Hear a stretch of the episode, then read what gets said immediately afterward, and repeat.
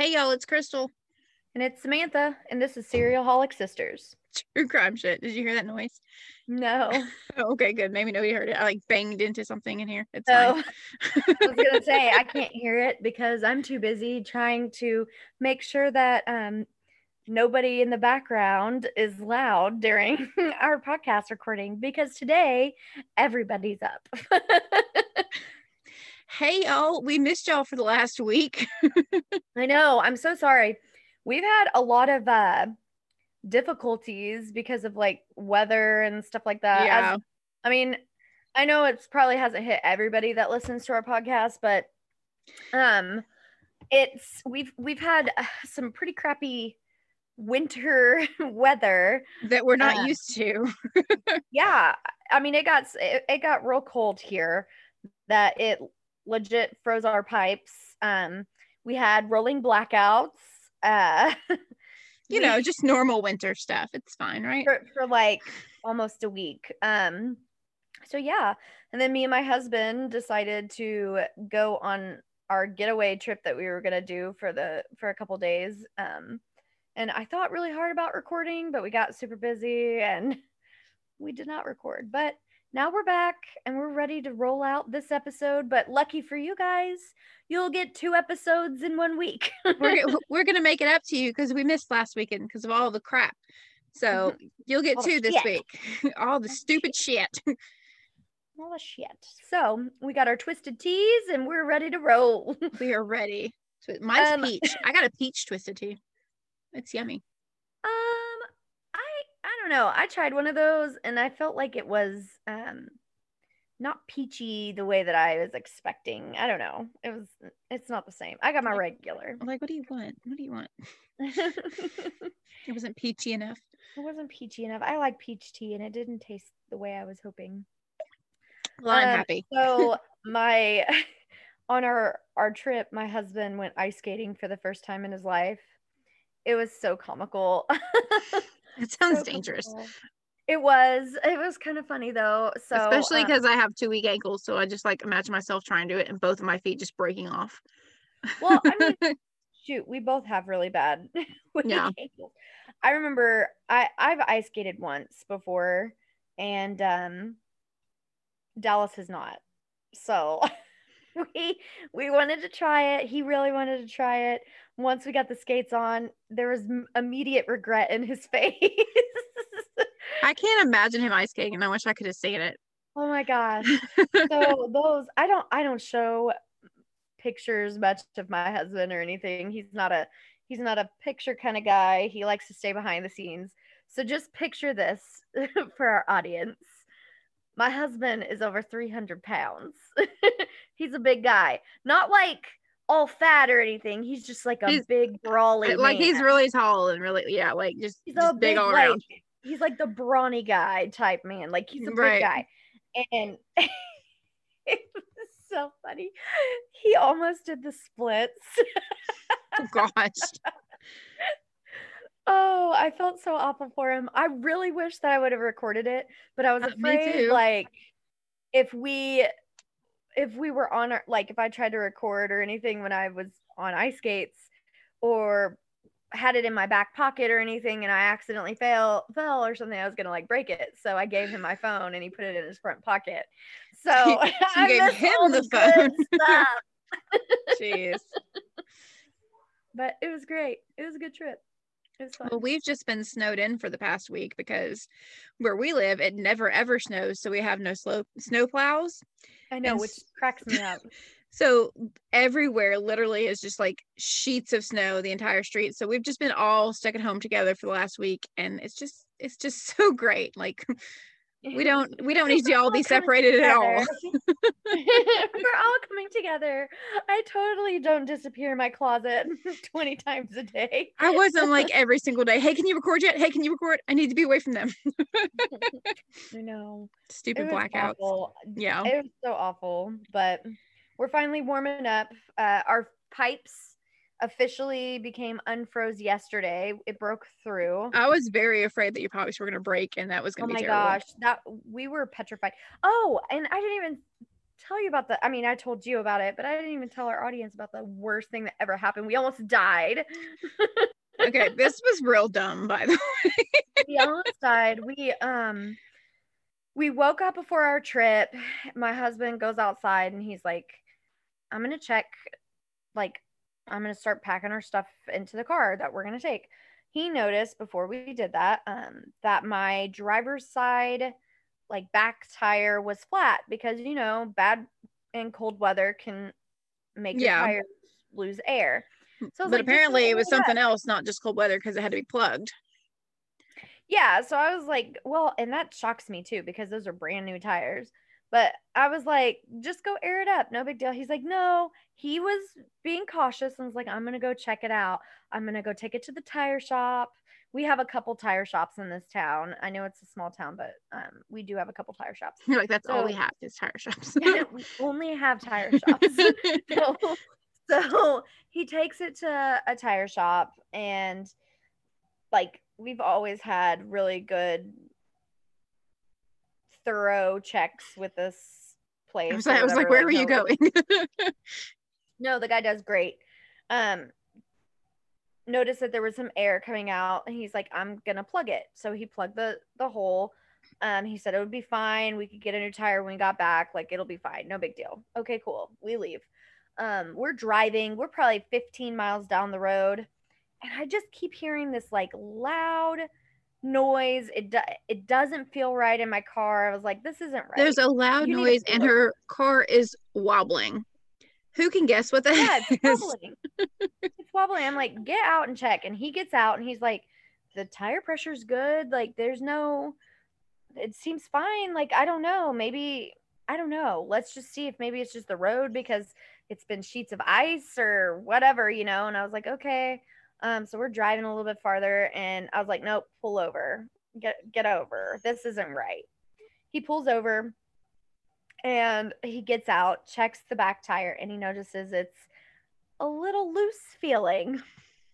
So I'm like, um, well, there's a tire shop like a mile down the road.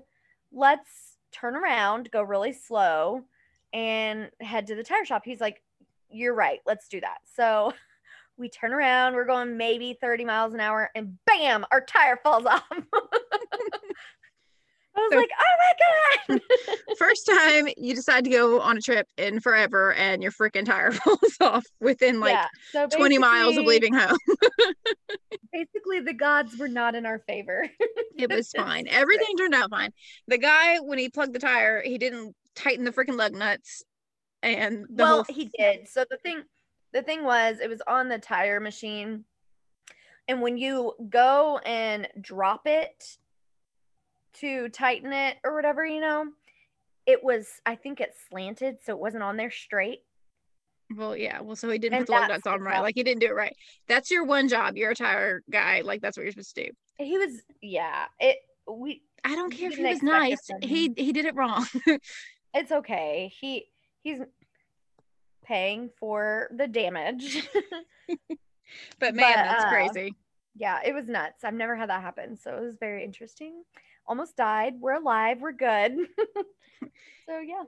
So yeah. That was basically how our just the beginning of your vacation went. Everything else went good. Yeah. Anywho, right. this week this week is technically Crystal's week, but because we're a week behind, um, I'm gonna start ours off with mine, and then she'll roll in to our second episode for the week. Yeah. But separate, like it will be together. separate. It'll be separate. yeah, We're both going to do one, and you're going to get both one from each of us this week. Mm-hmm. So it's okay, you first. So here we go. Let's start. Let's so let's start. Hopefully, you didn't pick the should, same person. Should we start? I hope not, because you had me real nervous the other day because you're like, I don't remember who I did. I'm like, what? well, I've got like, I've got this case, and then I have like two or three other cases that have been started. I was like, how do you not remember who you did? I know, I know, it's awful. I was like, are you sure you actually did someone, or you just dreamed that you did one, and then you're gonna go to record and you have nothing finished? I did it. It's not gonna be. So I will. I will say this one's probably not gonna be a super long um case. It's not. It's not huge, but it's it's interesting. I like this case. I like interesting things. So let's Mhm. let's get into it. Let's see. It was November 18th, 1986. Pick up sticks. Pick up sticks. And a huge, severe winter storm. Yay, winter storms hit Newtown, Connecticut. Okay. The roads were awful. Like the driving conditions were really difficult, and they just kept getting worse because the storm was getting worse. Electricity eventually went out in the area for several hours. And for the next couple days, like snow plows and sanders were working to keep the roads cleaned up for vehicles to still go past. What are those? Snowplows? Sanders? We don't have those down here. We have plenty down here. um, November 20th, Joseph Hine, a 37 year old utility man, arrived at um, the muni- municipal garage at 11:30 p.m., like the city garage, you know. yeah. And he took the sander out and began to drop sand on Route 172. I don't know why, but I'm very nervous right now. Well, we'll get there. So this is one of the major roads that's in that town. Like Okay. he slowly continued doing this for hours. And at about 3:30 in the morning, he came across what he described as a U-Haul van, like the box vans, you know. Mm-hmm. Um and it it was off white, its lights were off, and as he got closer, Was it a U-Haul or was it just like a kidnapper van? No, it was a U-Haul. Okay. As he got closer, he saw a large wood chipper that was attached to the back. Yeah. Okay. So the chipper was old. It wasn't like a brand new wood chipper either.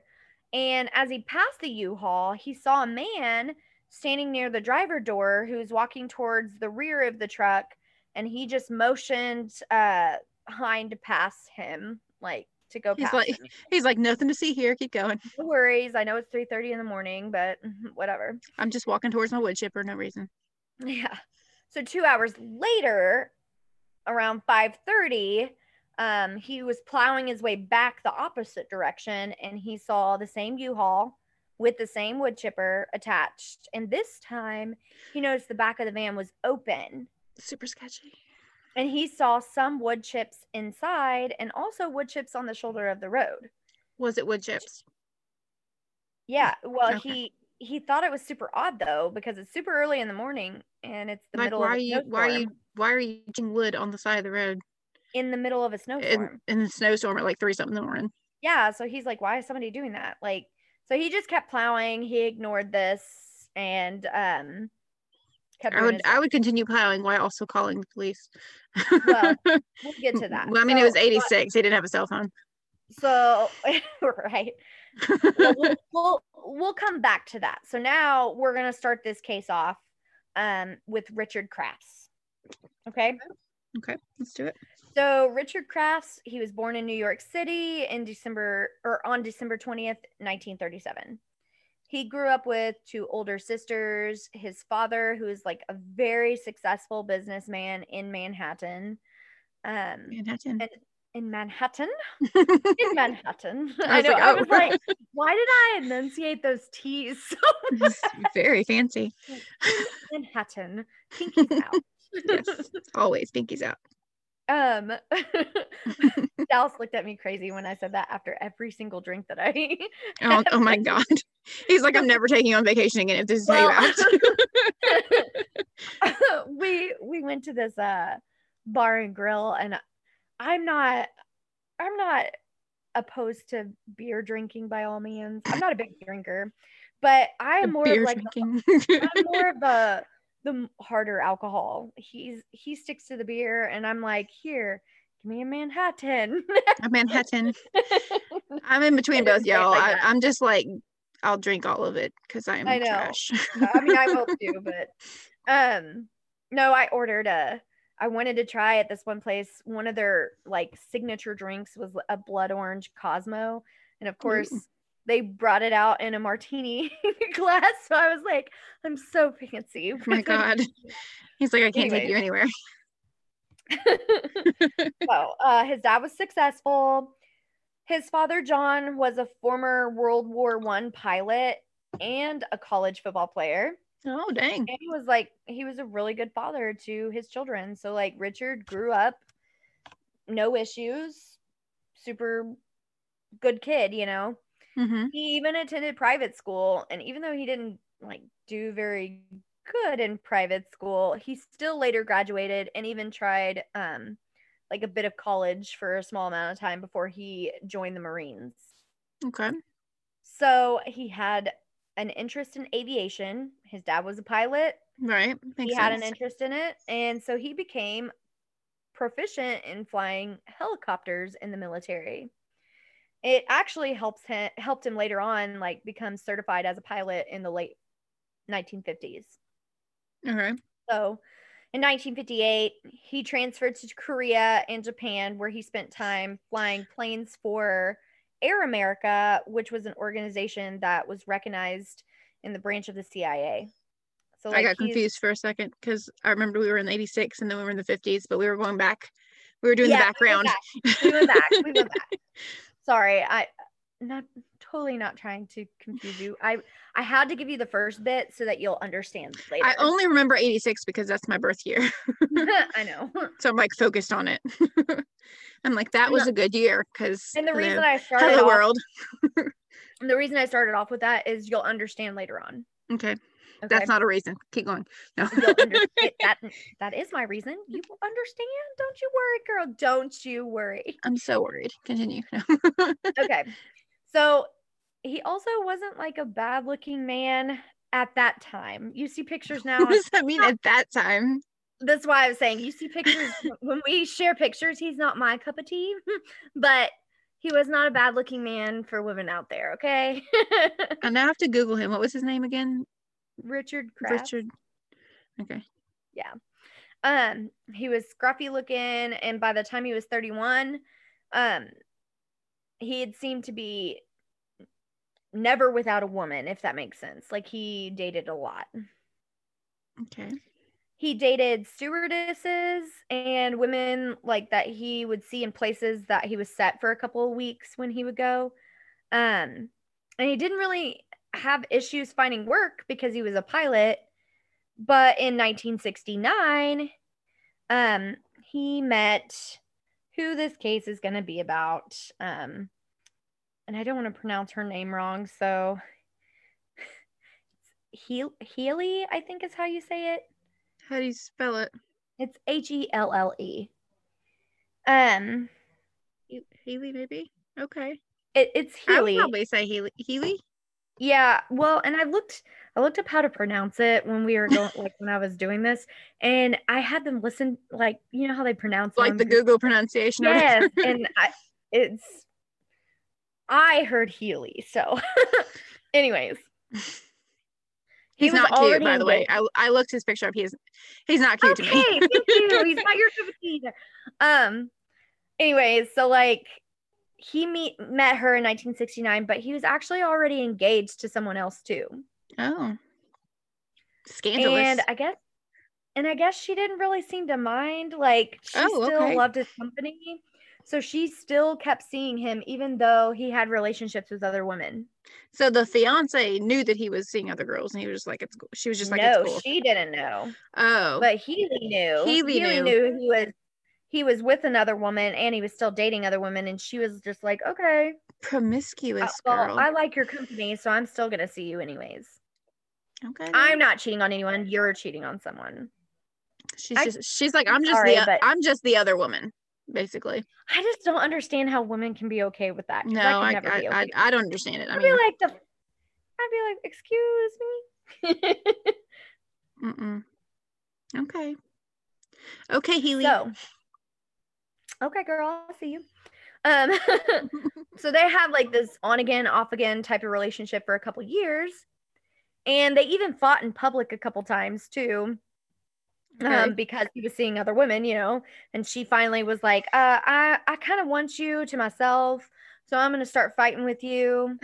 so I'm gonna need you to break off your your engagement that you had before we got together. so basically they were really they were really fucking toxic to each other but they Nice. were like i don't care so In 1975, Healy found out she was pregnant with his child. Oh no, you're not supposed to get the side chick pregnant. Right. So, like most during this time, Kraft left his other lady and left all the other women and was like, I'm going to marry you. So he proposed and they got I'm sorry, married. your proposal doesn't mean anything to me because I know what kind of oh, person you are. but she she took it. So he proposed and she's like, hell yeah, let's go get married. So in November that same year, they got married in New Hampshire. because So like they wasted no time. right, yeah. she's like she's like i'm pregnant with your baby so what are you gonna do about it and he's like oh let's get married and she's like okay He's like, okay, I have a preacher right here. she like pulls him out of the closet. okay Just been stashing him for a while. It's fine. don't even worry about it so the year after they were married um crafts bought a one level ranch home in newtown connecticut Okay. they had their first child and a couple years into the marriage they had two more children so they now have three kids Okay. And so after having three kids, she decided she wanted to go back to work, which she used to be a stewardess, which is how he met her. Because he was like a pilot. Yes. Okay. And so she returned to her job as a stewardess and they hired um like kind of like a stay-at-home type nanny. Yeah. Um, okay. That and her name yeah, and her name was Dawn Marie Thomas. She was 19 years old. Oh, is he gonna get involved with the nanny now? We'll see. I was like, well, She, well, she's 19, so we'll see. Um, the answer I'm just gonna tell you no. She he doesn't. he doesn't. Oh, okay. I was sure by your reaction that he was, and I was like, dang it. Okay. No. So they hire her. Mhm. Um, she's 19. She's caring for the kids when uh, Healy is gone working, and Richard continued working as a pilot. Okay. So, So, they're just like, like gone all the time because they're gone a lot. Gone. Yeah. and I don't know if you know about this, but like stewardess, their jobs are a little bit different. So like pilots, they can work for an entire month every single day. Okay. And the next month, they can work for like two weeks. Right. And stewardess, they're a little different. Stewardess can work for four days and then not work again for two weeks. And then they can work again. So it's a little different. Right. So um pilots and stewardess, they kind of make and they make quite a bit of money too. So with them being them both working in that industry, they were making about $125,000 a year, which Okay. at that time Yeah. was a lot more money than how we view Right. it now. Okay. I see y'all. Yeah. So after a couple years, Richard started collecting guns, As one- caused, As one does, you know. I mean, that was his hobby, right?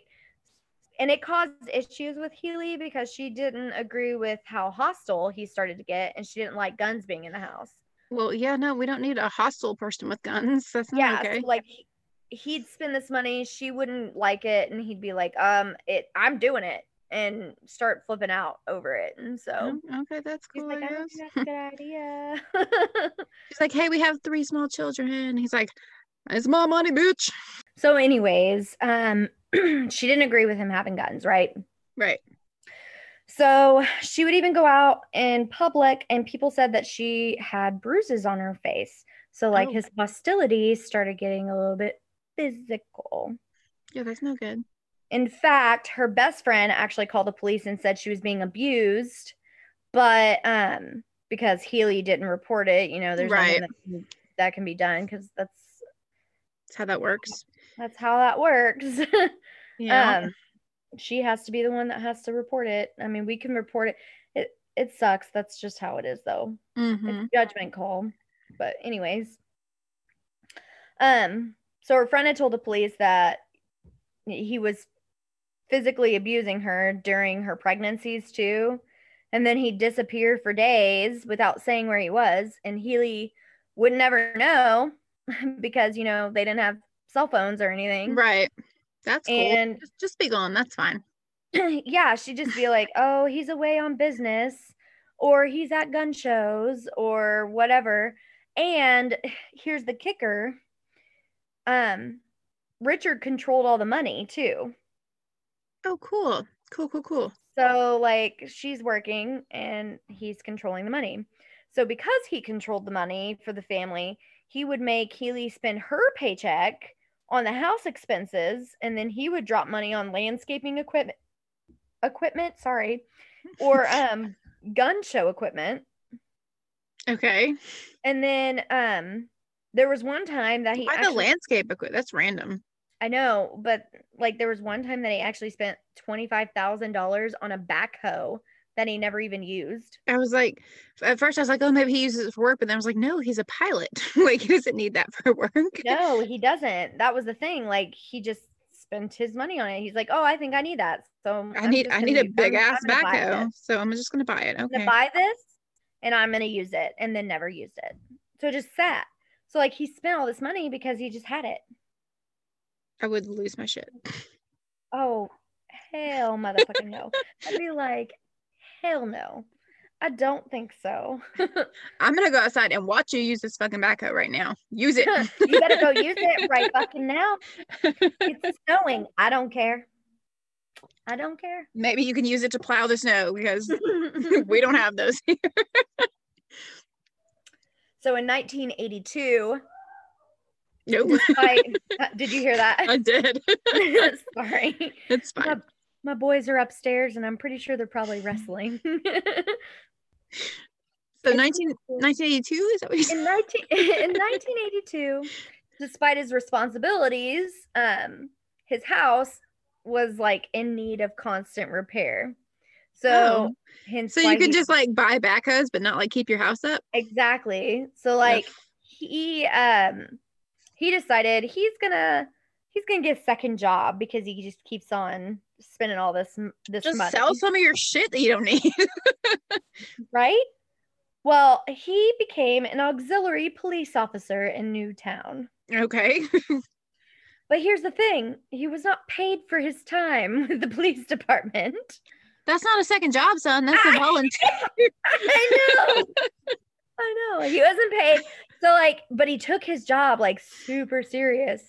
Um, so oh my he god. he was like, I know. he's He one of those like- people. He's like, I got a badge now. I have authority. Exactly. that's Respect exactly it. he. Except he was an auxiliary police officer, which is like nothing. so he would like hang around the police station. I don't know what an auxiliary is. That like a I- when It's like when you say that, I'm just thinking like a like a security guard, like yes, Paul Blart, mall Yes. cop. okay. okay. So like um he would hang around the police department or whatever, like when he was off duty and sometimes Off duty. He's always off duty because he's not getting paid. honey, you're not on duty. um, then he would respond to police calls like without authorization because he's not a real. They'd be like, "We got a police jargon," and he'd be like, 10-4, I'm on it." And they're like, "No, you don't work here." like, Right. stop responding. Well, a couple a couple years later, he's like, I'm gonna apply for a police officer job now.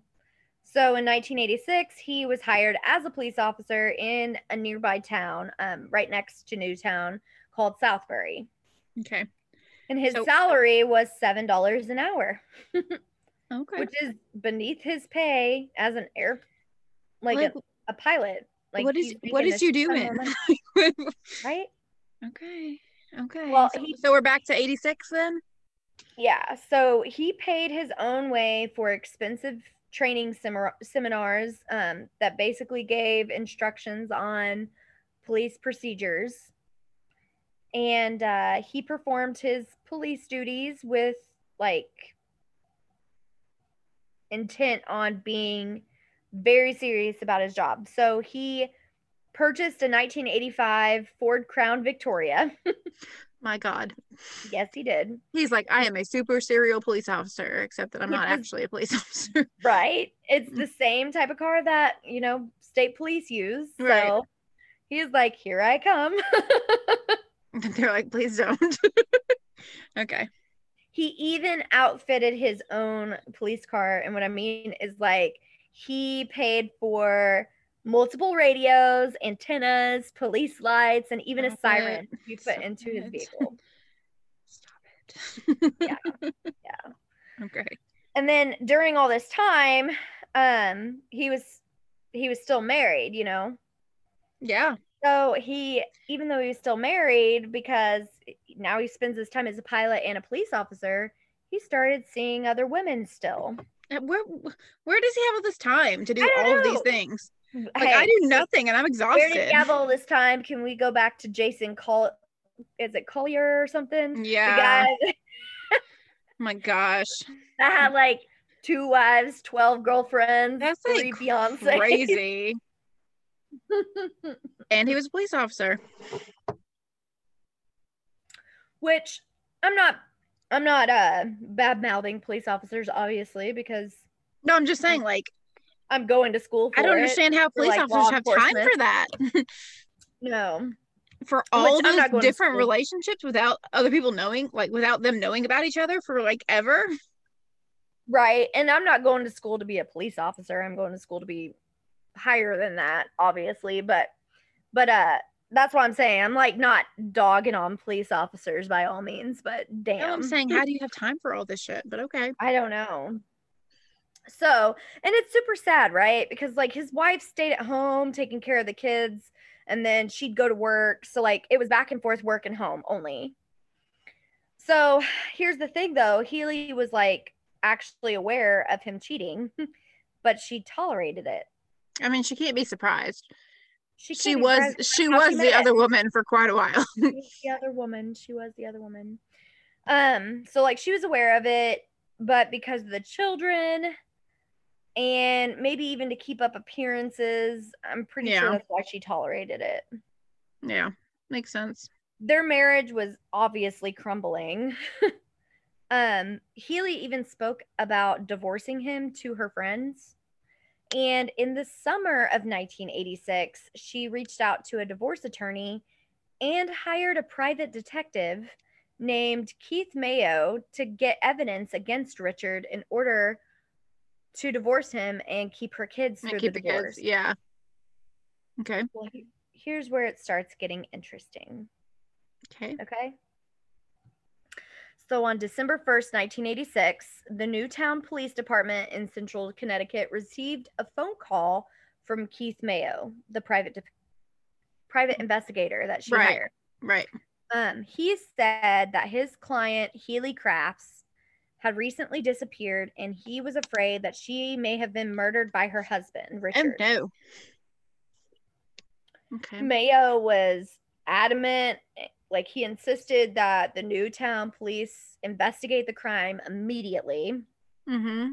They're like He said that shit." according to, yeah, he said that according to his information, Healy left her home on November 19th to drive to Richard's sister's house, which was in nearby Westport, a couple towns away. Um, but Healy never showed up at the sister's house and has not been heard from since then. So that was a while ago. Yeah, the 19th and it's December 1st. And he's he also said that her car was later found in an employee parking lot of Pan Am Airlines at the Kennedy Airport, Okay. which is not unusual for her being a stewardess. Okay. Newtown detectives knew Richard Crafts very well. I mean, he worked as a police Right. officer. He was always all up in their business trying to Yeah. So they've known him pretty well since, you know, 1982. So it's been a couple years. Mhm. And he had a reputation of like a somewhat rigid patrolman who took his limited, remember, limited responsibilities Mhm. very seriously. So they couldn't imagine him doing anything wrong. Right. He took it seriously. So when investigators interviewed Richard on December 2nd, which was the day after it was reported Healy was gone, right? Mhm. Um, he said on the night before Healy disappeared, she was happy, showed no signs of being different or upset. and he and his wife slept at home. And when they awoke that morning, Richard said the plan was for Healy go to his sister's house in Westport um, because they had no power at the, the bad weather and due to a storm. Yeah. Okay. He's like, I've not seen my wife or heard from her since Wednesday, November 19th. Um, but I didn't think I should mention that to anyone at all. Right? Like, no biggie. So, okay, you haven't seen her, but you didn't want to say anything. I mean, it's he just been a couple weeks, you know. That's but normal. Here's, here's the weird thing, though. Like, he actually told her friends that were trying to contact her since the 19th mm-hmm. that she had left, and he didn't know where she was. he was like, "She's just gone, gone." I don't know. But police didn't seem super concerned at first because missing cases around there were not rare. Like they typically just turned up safe. They weren't actually missing. Okay. So they, they were them, so they were rare. no, like they weren't right. Like a missing persons case wasn't actually a missing persons case. Okay, so they had lots of like supposedly missing persons, right? But they just turn up. Mm-hmm. Got it. Okay. So for them, like this just seemed to be like a wife who left her husband due to marital issues and just needed some time alone. But nobody's seen her. But nobody's seen or her. Or heard from her or but during the next and business. during the right? And during the next few days, the case seemed to change. Um, no. So, investigators started interviewing friends and family and even neighbors of Healy. Mm-hmm. And all of them described her as a devoted mother that would never leave her children and that her husband had series of affairs and that Healy recently found out that he had another girlfriend in New Jersey that he had been seeing for years so she was talking about divorcing him. Right like she literally hired a private investigate yeah. investigator so that she could get custody of the kids like she's not going to just leave me, the kids. but to me that's this is my thing if the private investigator is the one calling her in as a missing person, right? Like the police should absolutely be concerned. Red flags. Like he's like, this is my job. I investigate this privately, and she gone gone. Like, like that to me screams concerning.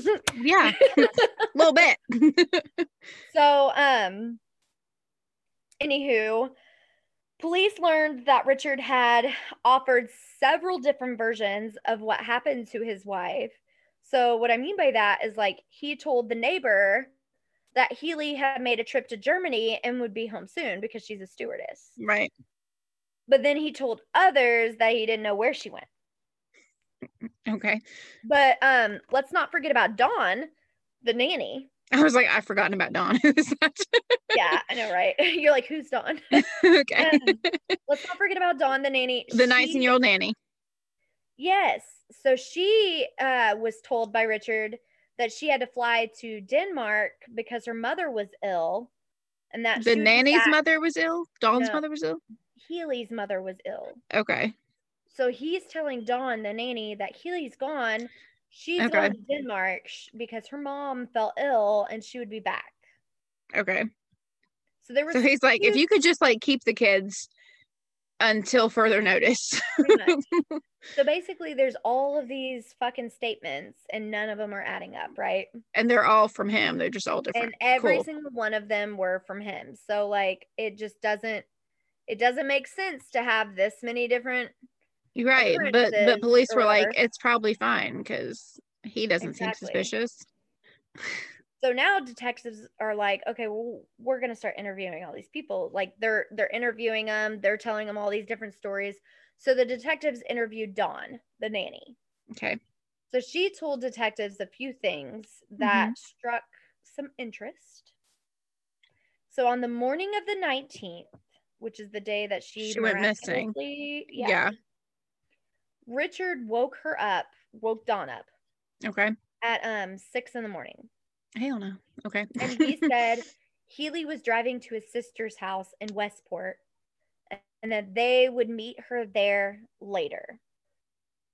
Dawn okay. thought that that was super odd because there's a huge winter storm going on. There's yeah. power failure. Like, why the fuck is she driving at all in this storm. Right. Okay. And he insisted that she get the kids up and the children get taken to her sister's house right away. So he woke up all three kids at 6:30 in the morning, loaded them in the family car with Dawn, and drove to his sister's house. Okay. Then he dropped off the kids and Dawn and left almost immediately. And of course, Healy was not at his sister's house, even Right. though she had left before Dawn. right. So that doesn't make sense. Why wasn't she there? Super suspicious. So, yeah. So Dawn told the investigators that Richard didn't even return to pick them up until seven o'clock that evening and that Healy never even arrived there. So later that night, Dawn asked Richard where Healy and like where she was, and Right. Richard said, I don't know. oh, that that's the best he could come up with. Yeah. Then the next day, when she asked Richard the same question, he was like, Oh, Healy, it, she flew to Denmark. Her mom was sick. you didn't know that last night? Right? Okay. So Dawn was like, that was super weird to me. She also told the investigators that she noticed for the first time that pieces of the carpet were cut out and missing from the master bedroom. Because they were bloody and he wanted to get rid of the evidence. So Richard told her that, uh, like, he told Dawn that he had spilled kerosene on the rug and they needed to be replaced.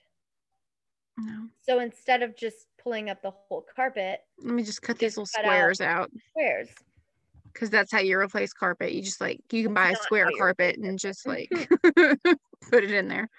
Well, obviously things started sounding sketchy as fuck, right? A little bit. Yeah.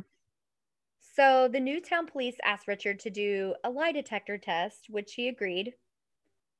But he passed because he knows what lie detector tests take. They're not we, all know they're not super like Well, and reliable. all- well, and not just that. If you know, lie detector tests are um, tested based on your heart rate and your pulse. Right. So, like if if your pul- pulse starts um, speeding up. you up, could be you could be then it- nervous just because you're taking a lie detector test and fail when you're completely innocent like because you're Yeah. nervous so your stuff is all out of whack like Yeah. they're not reliable and don't forget because obviously like he knows how they work because he worked at the police department on the side um like that's another reason that it could have been easy to pass right so some of the detectives were like hmm i know we gave you a lie detector test but things still don't seem right so they decided after all the interviews from the friends and from dawn that maybe they should question richard again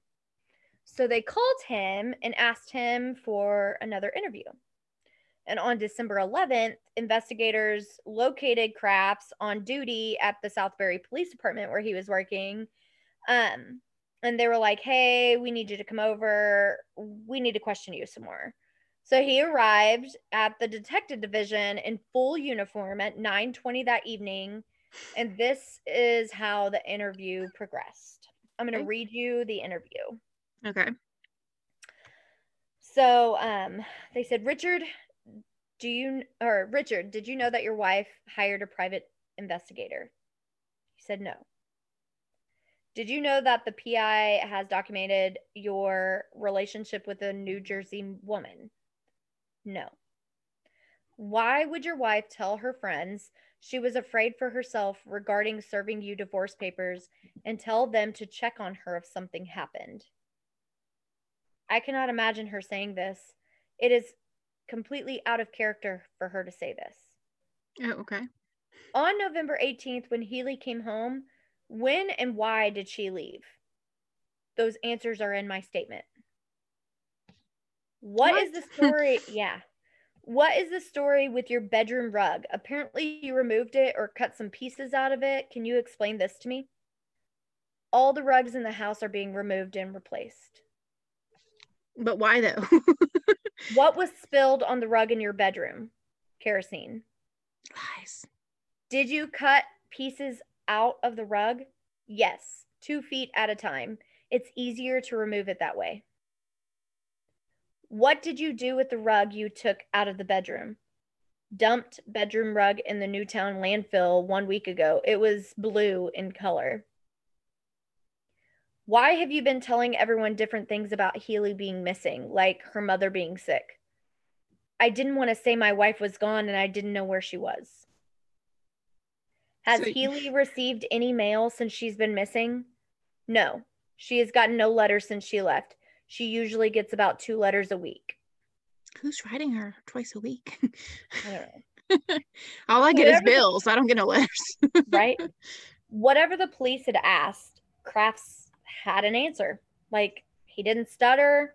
He seemed cooperative. I mean, it, they weren't good answers, but he had answers. Okay. Yeah, like he was cooperative, but was short enough to come off as guarded, obviously. Yeah.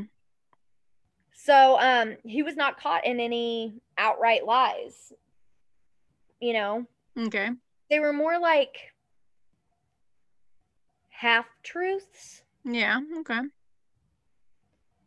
Um, and for a man whose wife had like suddenly vanished, he Like seemed, few weeks ago.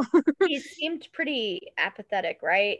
Like he didn't seem, I don't know. It you would think that most men missing their wife would be in tears, wondering where she's at, freaking out. Like he didn't seem I mean, they would. I would think they would seem slightly concerned. Yes. Yeah. So he was he was released after providing the cops a brief one statement. I, I would like to think that my husband would be, would be concerned if I was missing for My weeks. husband better be motherfucking concerned.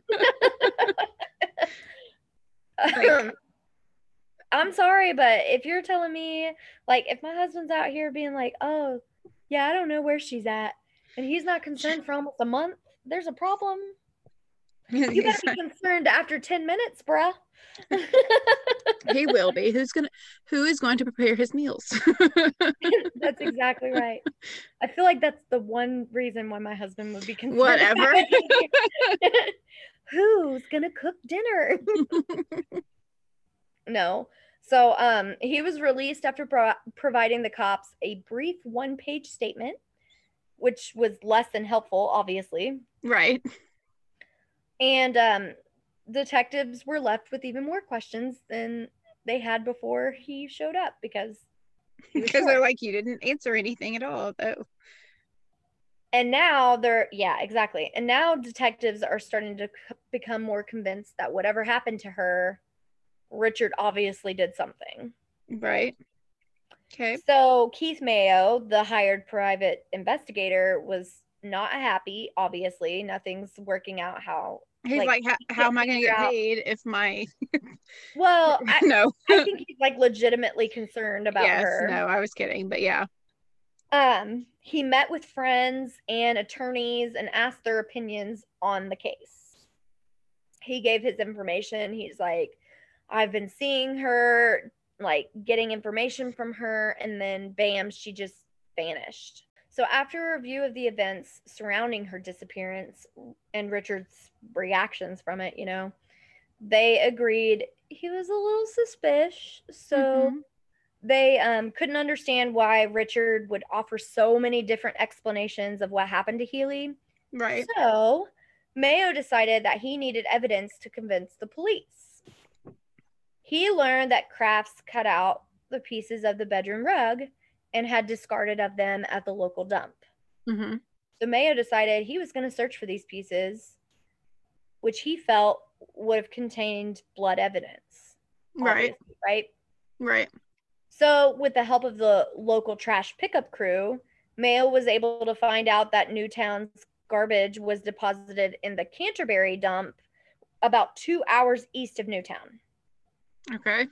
So he rec- he recruited a couple of helpers, and for the next several days, they searched through mountains of trash at the dump.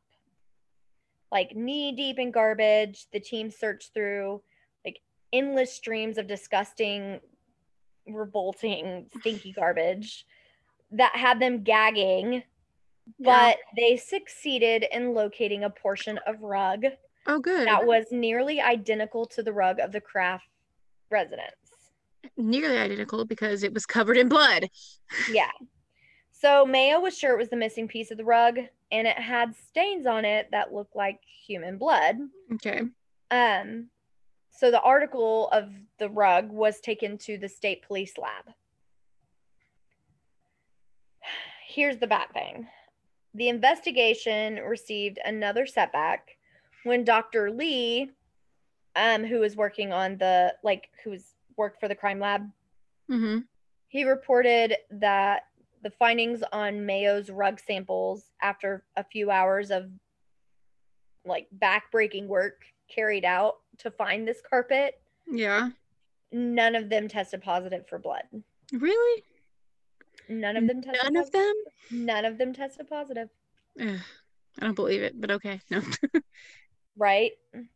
So because of Mayo's pursuit of the evidence though, it focused even more attention on the case. So Right. now people are like, okay, well, if this guy is like willing to go and search for hours of this rug, something seems definitely off. He's So like, I've been telling y'all that something's off. Like right? He's like, "Bruh, I told you she did. she she gone gone and y'all don't seem to think I'm being for reals. I know. He's like, I don't understand how many times I gotta do this. I'm doing your job for you right now. right? So, detectives from the Western District Major Crimes Unit began to look deeper into Crafts' activities immediately before Healy's disappearance. So, they pulled his credit card purchases and phone records for the month prior to November 19th. And on his master credit card bills, investigators found several interesting purchases. Okay. So, on November 13th, which is days before she disappeared, you know, Mm-hmm. Crafts bought a large capacity Westinghouse freezer at an appliance store in Danbury. He paid $375 for it and picked it up at the store on November 17th, which was two days before. I don't like that. And during the same beer billing period, they noticed that he rented some type of machine type of machinery at um, Darien Rentals, which generated a charge of nine hundred dollars. So Was it the why did? Crafts Was it exactly? chipper? It was. So why like did this. Crafts need such like an a huge freezer in his house? And they wondered like what type of machinery cost so much money to rent because he wasn't buying it, he was renting it. That's a lot to rent something, by the way. Like that's Yeah. Yeah, it is. so things happen like very quickly over that next week. Um, investigators learned that the $900 charge on Crafts' MasterCard was payment for a wood chipper. Um, also I didn't think of a wood chipper as something that you like rent. I didn't know you could rent wood chippers, but Like- maybe that's just because we don't live in an area that you would want to rent. Like when I think of wood chipper, I just think of like somebody that does that for a living. But like if I had a bunch of too. wood, I would never think I need to go rent a wood chipper. I'd just like burn it. yeah, right. but okay. I mean, that's kind of what I would think too, but and also if you're if it's winter though, like if you're getting into the cold months too and you rent a wood chipper, why the fuck are you wood like why are you chipping wood? Burn it. Burn warm. it could keep warm. Like what the hell? There's a fucking winter storm happening. Well, obviously people are starting to question this, so it's Okay. it's good that they're questioning it. Um, so Crafts rented and picked up this very large wood chipper um on November 19th and apparently used it to chip a quantity of wood. And detectives began to think the unthinkable. Yeah, I, your face says it all. I don't like it. So, on the afternoon of December 30th, 1986, Joseph Hine, the utility man from Southbury who was plowing snow on River Road during a storm, okay. That saw Reported to- that saw the yep. guy with the wood chipper. He reported to detectives what he saw on November 19th. So it's December 30th. Wait, so I was gonna say, so he okay, he saw that just- on the 19th of November. but it's now in the news. He didn't think anything of it then. So he saw it on the 19th and then he sees it on the news and then December 30th and he's like, "Oh, I did see that. I should call the cops." He said it seemed off and being on his mind and seeing how the public had released the disappearance of Healy Craft and him knowing Richard, rather well because he worked at the Oh. police department. Okay. Um, he thought he should probably report something to the police after seeing that. Probably. Yeah. So they listened to his story about observing a wood chipper and a U-Haul parked on the side of the road in the middle of the night. And det- detectives drove Hine over to the shores of um, the river, which was where he was at on the outside of Southbury. And Hine pointed out the exact spot where he observed the truck towing a wood chipper. Okay. It was an area of the river known as Lake Zoar. Zor. Yeah, Z O A R, Zoar. Cool. So detectives saw piles of wood chips along the banks of the river. I can't stop making faces because something's gonna happen. I know, right? Something vomitous is gonna happen, and I can't. well, there seemed to be small pieces of green plastic that were intermingled with the chips. Mm-hmm. And Detective Brown, who was working on the case, got down on his hands and knees and sifted through some of the material. Oh, don't do that. Don't do that. They were really worried about the weather too, though. No, I, I, I mean, I get cold. it. You should do that, but I'm just like, Yeah. okay. So there was a cold wind coming in off the river, and the skies looked ready for like even more snow. So they had to act fast. Right. So the detective noticed some scrapes of shredded paper partially covered by the debris, Mm-hmm. and he managed to find a few pieces of mail. And through a little plastic cellophane window on one of the envelopes that he found, he could plainly read the name and address Miss Healy L. Crafts, 5 Newfield Lane, Newtown, Connecticut. So that's her mail she wasn't getting. Just, just put that in the wood chipper. So he shouted to his partner partner that something was obviously wrong. Obviously, good job, guy. right, right. He's like, "Uh, bruh, found some mail here. It's got her name. Um, I'm gonna need you to come over here." So, um, within an hour, a search team from the police headquarters descended upon the scene. okay. They set up a perimeter and performed a search for what they believed was a potential crime scene. Okay. Every inch of the ground was gone over at least twice as Mhm. the team photographed every bit of evidence that was removed from the site. So this this search this search happened like a month after he was there with the wood chipper, right? Yeah. Okay. So, um, as you know, like there's a bunch of storms going on. It's been really cold. Nobody's going to the lake. So it's not even been touched. Yeah. So they're lucky. but um every inch of the ground was gone over and then additional envelopes with her name were located within the hour. Okay. They found numerous strands of blonde hair, bone fragments, No. fabrics, cloth, plastic items, wood chips, and many fra- fragments of unidentified material. What does that mean? What is every- un- okay.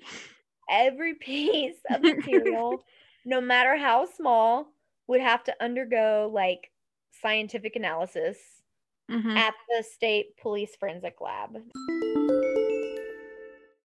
This episode is brought to you by Shopify. Whether you're selling a little or a lot, Shopify helps you do your thing, however you cha-ching. From the launch your online shop stage, all the way to the we just hit a million orders stage. No matter what stage you're in, Shopify's there to help you grow.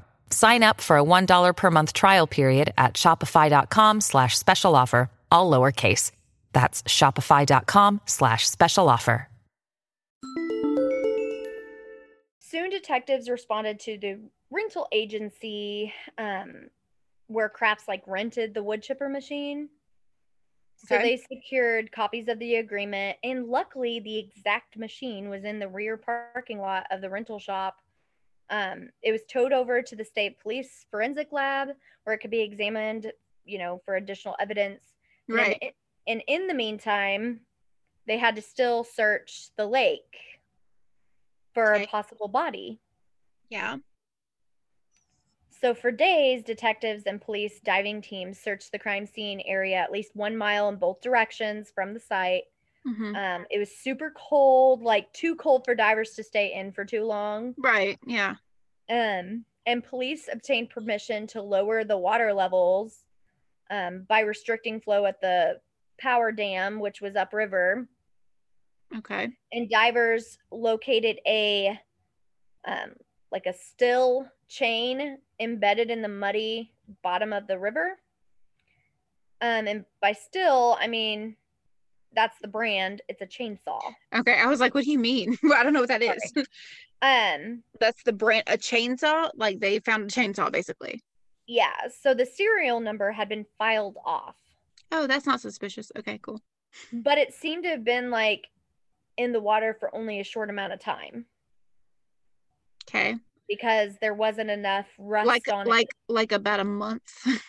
Yeah, it wasn't rusted enough. Like right. yeah. So um obviously the discover like their discovery of it renewed hopes that the police teams um continued starting to search for more Mhm. in the river and did this for about two more weeks. So, days later, their labors were rewarded once again, Mhm. and one detective discovered a piece of a human toe. That does not seem like a reward to me, but okay. It's a reward for anybody that's trying to find answers I, I get it. I get it, but that's a that I don't like that choice of words. but yes, no, I get it. No, I'm sorry. Well, shortly afterwards, a fragment of a finger was found, and then a part of a tooth. No, ah, mm, mm, Yeah. okay. So, I mean, if people haven't guessed it yet, I'll just say Every, it. I guessed it at the very beginning when there was trigger warning, but she went through the wood chipper. in case you didn't know. Yeah. Okay. so in the end, Dr. Lee, who worked for the forensic lab, um, he said that our team's efforts at the lake eventually led to the discovery of 2,660 strands of blonde hair, Oh gosh. 69 slivers of human bone, Uh, five just, just 69 though? just 69. I mean, I guess you're looking at a lake, so you're not gonna find Yeah. everything. Five droplets of human blood, Oh. two teeth, a um piece of a human skull, hmm three ounces of human tissue, Oh. a portion of human finger, one fingernail, and one portion of toenail. I can't So imagine finding like a fingernail in a lake. Like not I mean, yes, because it's gross, but also you know how big a freaking lake is? Like Yeah. how in the hell would you find a freaking oh, okay. I feel That like they found a lot for somebody that went through a wood chipper and like got put in a lake. So, in other words, Healy Crafts has been found. Yes. That's Maybe terrible. not all of her, but that is terrible. Well, on January 11th, an arrest warrant was issued in Newtown Court for Richard Crafts. That same night, at about nine o'clock, a dozen Connecticut state troopers and detectives responded to 5 Newfield Lane to arrest Richard Crafts. So they surrounded his ranch style house and they called him on the phone. He was ordered to come outside, like leave Yeah. his house and surrender. And he answered and said, I'm tired. I'll take care of it in the morning. Oh no, sir, that's not how that works. I'm like, bitch, you better get your ass outside. I'm gonna need you to come outside right now. like, well, obviously, he was like, I'm sorry, I'm tired. Can you call me back tomorrow?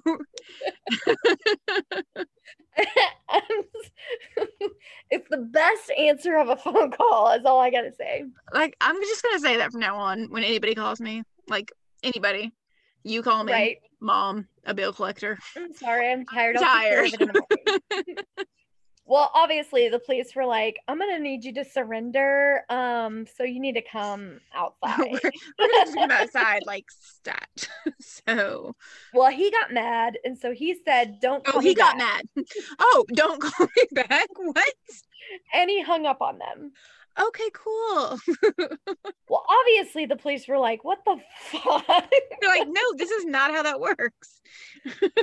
So after a series of phone calls and promises that he would surrender, Crafts finally agreed to come outside. I would have just like- busted up in there if I was the cops. Well, his children were inside. Well, there's a reason I'm not a cop.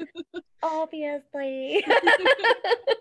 I, just, um, I would have been like the Kool Aid man up in there, like, oh yeah, like no, you can't. Well, and because well, they showed there. up and they showed up late, so like his children were inside and they were asleep.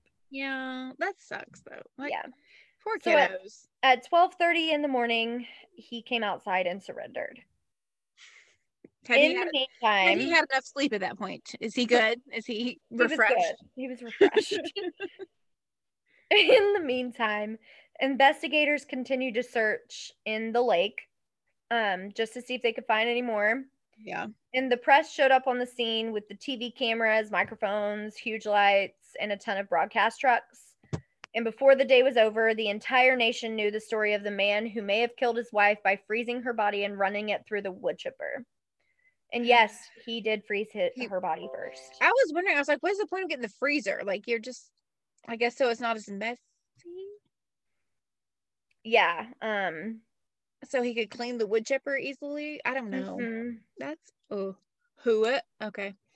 So obviously, police had to find out how she died, right? I like, how did she die? She went through a wood chipper. Or the wood chipper. He wouldn't have ran his live wife through a wood chipper. I mean, that's good, yeah. but it's also all bad. But because they didn't find a full body, they had to work out a probable I was like, how in the hell can you figure out how she died? Like, there's no way to figure out a cause of death with like a toenail and, and that is where detectives come into play. They had to figure out a probable scenario of how he killed his wife. we about to get into some criminal mind shit. Is that what's happening? Girl. Okay. so, since drops of Healy's blood were found in her bedroom, because yes. that has not been noted, but it, it was done because there was a warrant where they could go through his house. Okay. They assumed that she was bludgeoned at the foot of her bed during the early morning hours of November 19th. Okay. Maybe she was making the bed, changing the sheets, because that's where they found a little bit of blood. Okay. So police speculated that Ri- Richard um, then carried his wife's body to the basement where he had recently hooked up a new freezer. How about that? He he placed her inside the freezer and then woke up Dawn, the nanny, Yeah. told her that they should all go to his sister's house um, Because Healy because was already headed there. because they were suffering power failure. hmm and so um, when Thomas asked about Healy, Richard said that she would meet them at the sister's house. And she never So- did. Yeah, so they drove there, and after dropping off the kids and Dawn, he immediately left. Right. So police believe that sometime during the day, he took Healy's body, by then frozen solid. By then, really, I feel like it would take a lot longer. He, he was go- he didn't pick them up until seven o'clock that night. Okay. So he took her body, by then frozen, to a secluded piece of property that he owned in Newtown. hmm There, it is believed that he used the chainsaw on her body to make several smaller parcels of her remains and return them to the freezer. The next day, after that, when it got dark, Richard took these packages wrapped in plastic garbage bags Green plastic garbage bags. to the lake Mm-hmm. where he ran them through the wood chipper. And the plowman saw him, but not really. Right. So, because of the time factors that were involved, though, police speculated that when Joseph Hine saw the U-Haul um, and the wood chipper like alongside the road, that he had already finished his work. He was just parked there along the river road um, because it was either he was running fresh wood through the chipper to clean it to get rid of Mhm. evidence Right. Um or like didn't want to seem sketchy by leaving right away. Like, how ballsy do you have to be to rent a piece of equipment and put a body through it and then just like fucking return it? Like, Right? He's pretty motherfucking ballsy. like what the fuck? what, but what Richard didn't know at the time was that the machine casts piece of it like it casts pieces when you put things in wood chippers, you know. Um, it cast her into the river, and some parts didn't quite make it into the water. Okay. Like small fragments of her bones, strands of hair, broken teeth, mail, all that stuff, which by the way, the mail must have been placed in her pocket the day of her death because he probably didn't even pay attention to that. right. Like, why, he why would you put her mail in? Like, why would you intentionally do that? It makes no sense. Exactly. Um so like all of that was falling to the ground and he didn't know. He thought if he just flung wood into the wood chipper to clean it out, like it's all going to just go in the lake. Nobody's going to know that. Okay. So now we're going to get to the trial. So the prosecution put an expert forensic witness on the stand, Dr. Henry Lee. Mm-hmm. He testified about the collection and the analysis of thousands of pieces of evidence found in and around the lake. Okay. And although only tiny portions and quantities of bone and tissue were found, there was still enough to determine that 65 pieces of bone were cut with a heavy type cutting edge that produced a crushing and cutting force. He said that the bone, human tissue fibers, and hair were all mixed together with wood chips and other debris, but most importantly, the same machine cut it all. So, one of the most damaging pieces of evidence that was offered at the trial, though, was that there were many, um, you know, there was many things that were offered or whatever, but the Mhm. dis- the discovery of the chainsaw um, that was recovered at the bottom of the river. Mhm. This item was a Stihl chainsaw with its serial number filed off. Well, technicians were able to find like remnants of human tissue, blood, hair, and a number of like blue fibers in the teeth of the blade. Oh. So Okay. he thought that if he just cut and threw it in the lake, it was just all going to be gone. So the blue fibers matched the rug inside the Crafts home. Yeah. The forensic lab um, was able to restore the serial number even though it was heavily damaged, and it matched a receipt belonging to Richard Crafts, indicated that he purchased the chainsaw on January 9th, 1981. So Like it- five years before he. five years before. But as you know, he kept buying stuff that he didn't use or need. I'm surprised they didn't just buy like a wood chipper. Right?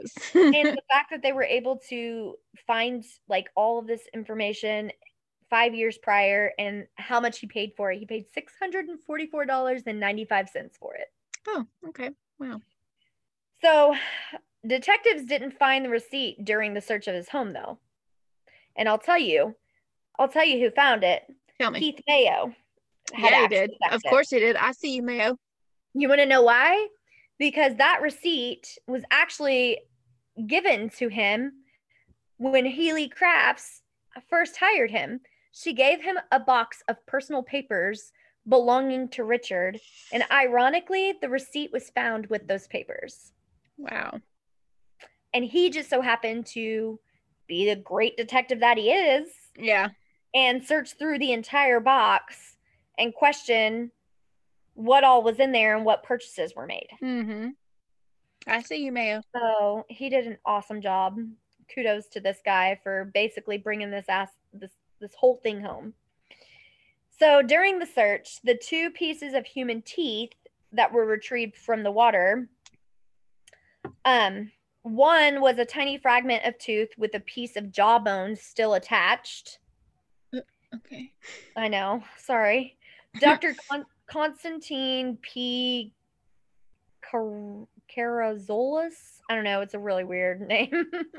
Anyways, she is a forensic oncologist, um, Oncologist?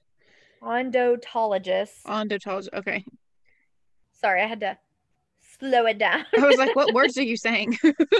um, she testified that the tooth was removed from the mouth with traumatic force that sheared it off and took the bone with it.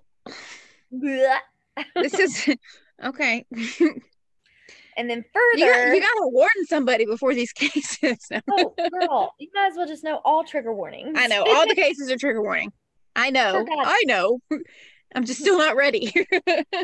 well, further on, like uh, if I say this, but wait till you hear mine. Okay, go ahead. Good.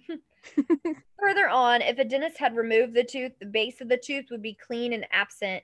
Um, like no jaw bone would have been with Right. it. So obviously. Um, so the second tooth was even more interesting though. It was only part of a tooth, but it still had a metal crown attached. Oh, So using that's some good of- dentistry work. Yeah, yeah. Okay. So using a series of five sets of x-rays, they were that were taken of Healy's teeth between 1980 and 1986 by going to the dentist. Mm-hmm. Um, he performed a comparison between the evidence and the images, he said, and it perfectly matched her lower left tooth in the x-ray charts. He said that it was medically absolutely certain of the positive comparison. Yeah. So the case went on. Um, it went to a jury on on June 23rd, and for the next two weeks, nine men and three women tried to reach a verdict. To me, Mhm. the verdict is obvious, right? was like, it would not have taken me two weeks, but okay. well, on July 15th, 1988. So now we're past that, right? Right. After 100 witnesses had testified and 650 exhibits were presented in a 53 day trial, a mistrial had to be declared What? because one juror decided not guilty. Oh my! How? Yeah. So How? Richard what- at this I Wait, what? What leads? What points to not guilty? I don't. Okay, don't worry, don't you worry. I'm worried. So Richard felt like he was going to be free at this point. I'm sure he did.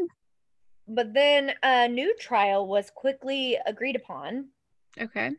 So the second trial was exactly like the first. The same witnesses testified, the same damning This evidence. seems like a lot of waste of like taxpayer money. I don't know. I know. okay. And then when the case finally went to the jury on November 20th, it took only eight hours to reach a unanimous verdict. Okay. Crafts was found guilty of murder beyond any question. Mhm. 11 men and one woman uh, felt the evidence was easily supported um, and that he was guilty. So, as usual, Crafts showed no emotion when the verdict was announced. Cool. The verdict was announced on November 21st, 1989. So, Almost three years to three years, yeah. when Uh, Healy was murdered. Yeah. And in January of 1990, Richard Crafts received a sentence of 50 years in state prison. 50 years. 50 years. Well, Richard was sentenced after the new and less generous sentencing law was put in place. Um, and he only served 32 years in prison and was re- released on good behavior What? Because he he was sentenced after a new Right. law was presented that if you're good and have no strikes against you, you can get out on parole. You're probably not going to kill anybody else. It's fine. Go on. Yeah. So he was moved to a veterans housing program to get him ready for him being released from prison Right. at 82 years old. Okay. And now he's free. He's free. I mean, he's Free. old. he probably, old. I mean, I feel old and don't have the energy to kill anybody. So I'm sure he probably would. That is the lovely case of Richard Crafts and how he ran his wife through a wood chipper. wow. That is just vomitous and terrible and Isn't it? not okay. Isn't it nasty? It's mm. nasty. That's nasty. That's Girl, that's okay. nasty. That is not okay. Well, all right. All right. So let's Follow us on the stuff. all of the things. Insta. Facey Space, Gmail. you can find it all on serialholicsisters.com. yeah, we got the website. You can find all the places. And for all of our um, Apple users and stuff, uh, leave us a rating. Like leave You us like- Yes, rate, review, but unless you're gonna be mean. If you're gonna be mean, don't do it because I can't handle it. I mean, I mean, we totally want honesty, but Oh, we do, but also I just- can't handle maybe it. just, slide, maybe just slide those in our contact us on Cerealholics. I mean, if you feel the need to be nasty, I guess go for it. But I'll just let you know that I'm I am weak and I will be sad. I'm a crier. I'm a crier. no, but um, yeah. So that's Okay. that's my case. That's So, uh, gruesome. Nice. Until next time. Let's Until next uh, time awkward. when I give you my gruesome case. let's be awkward. Okay, bye. Bye.